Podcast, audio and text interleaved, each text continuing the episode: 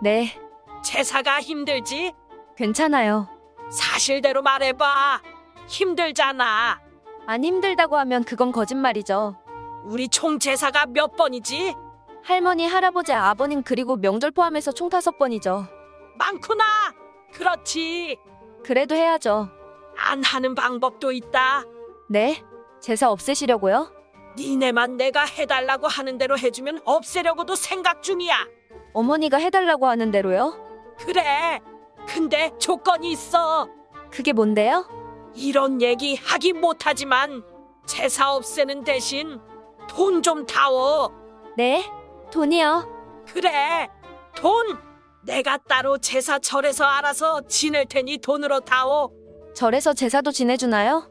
그럼 대신에 제사 비용을 지불해야 해. 그럼 매년 얼마나 드리면 되나요? 한 번 지내는데 30만 원 정도니까 1년에 150만 원에 앞으로 계속 절에서 지낼 거니 한꺼번에 다오. 네? 한꺼번에요? 그래. 얼마 안 해. 한 3천만 원 네, 얼마라고요? 봤으면서 왜 또 물어? 3천만 원. 평생 안 지내도 되니까 3천만 원이면 싸지 뭘 그래? 갑자기 목돈 생각하면 크죠? 뭐가 그렇게 커? 니네들한테 시간도 남고 앞으로 제사 비용도 안 보태도 되고 그렇긴 한데, 매번 와서 점 붙이기도 힘들고 하잖냐. 생각 좀 해볼게요. 생각할 게 뭐 있어? 둘째랑 반반씩 보태. 그럼 1,500만 원씩이니 그렇게 부담스럽지도 않지. 동서랑 상의해볼게요. 그래. 빠른 시일에 답 줘라. 알겠어요. 그날 오후, 동서, 네, 형님. 어머니가 갑자기 제사를 없애자고 하네. 진짜요? 와우, 드디어 제사에서 해방되는 날이 오는구나. 그런데 조건이 있어. 조건이요? 무슨 조건이 있어요? 제사 없애는데 어머니가 돈을 달라셔. 돈이요? 제사 없애는데 돈이 필요하대요? 이게 무슨 말도 안 되는 소리야? 제사를 절에서 지내시겠대. 그럼 비용이 발생하지. 그렇기도 하네요. 없애는 게 아니라 절에서 지내는 거면 얼마요? 3천만 원. 3천이요? 무슨 제사 비용을 3천씩이나 필요해? 한꺼번에 달라는 거지? 그래도 너무 웃기다 어머니. 제사 없애는데 돈 달라는 시어머니 이야기는 듣도 못했어. 생각은 해보겠다고 했어. 그런데 돈만 드리면 진짜 제사 없애는 거죠? 그럼 제사 때 안 가고 명절에도 안 가도 되나? 제사만 없애는 거니 명절에는 갈 것 같은데. 동서는 어때? 명절에 가야 하면 일을 안 하는 건 아니잖아요. 별로 좋은 것 같지 않은데요? 괜히 돈만 날릴 것 같아. 전 안 할래요. 그래? 그럼 만약 명절에도 안 와도 된다고 하면 그건 나쁘지 않은 조건이죠? 매번 시댁 먼저 제사 지내러 가는 것도 웃기지 않아요? 왜 우리 집은 먼저 가면 안 되는데? 지금껏 그래왔으니깐 어떻게 할래? 만약 명절에도 안 와도 된다 하면 드리는 쪽으로. 아마도 그래? 나도 명절에 큰 며느리 노릇 안 해도 되고 동서는 동서 식구들끼리 나는 우리 식구들끼리 눈치 안 보고 놀러 다닐 수도 있어. 맞아.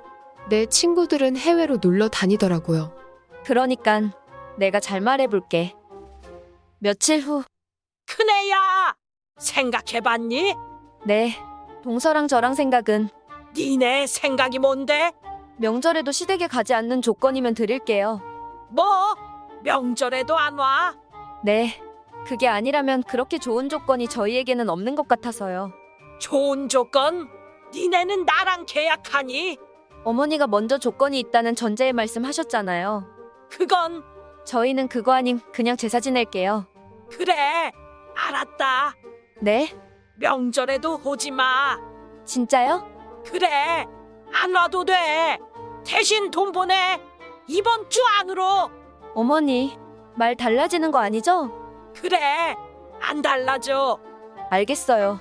내일까지 보낼게요. 어머니, 왜 또? 약속 지키셔야 해요. 알았다니까. 몇 개월 후? 형님, 왜? 내가 너무 어이가 없고 기가 막혀서 왜 무슨 일인데? 어머니요. 어쩜 그래요? 뭐가?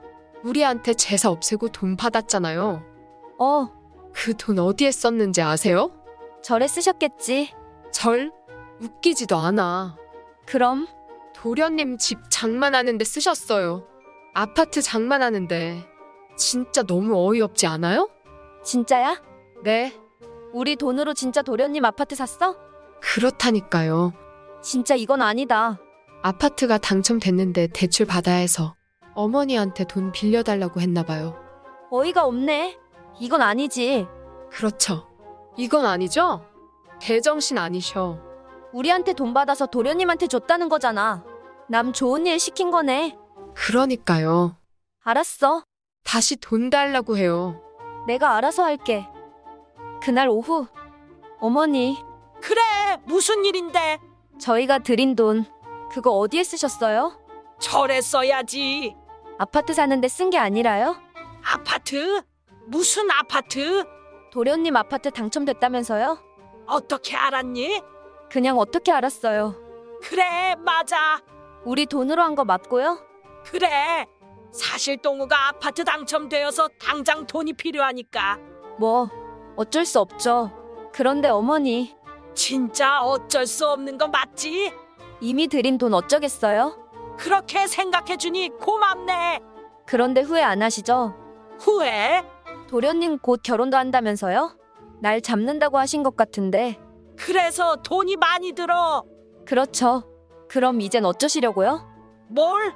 저희는 명절에 안 가는데 막내 동서 들어오면 어떻게 하시려고요? 막내네도 오지 말라 하시려고요?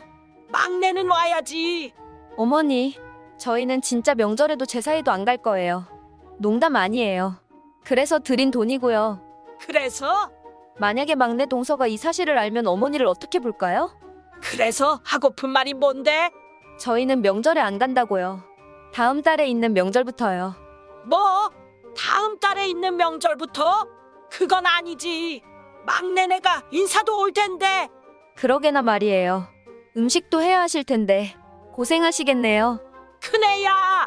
이번 명절에만 오면 안 될까? 안 되겠는데요? 너 이러는 거 아니다. 시집 오는 막내 동서에게 말할까요? 어머니가 제사 비용 받아서 집 사는데 돈 보탰다고? 그건 아니지. 미쳤나 봐. 우리 집을 뭐로 알겠니? 그러니까요. 앞으로 있을 명절 막내네하고 잘 보내셔요.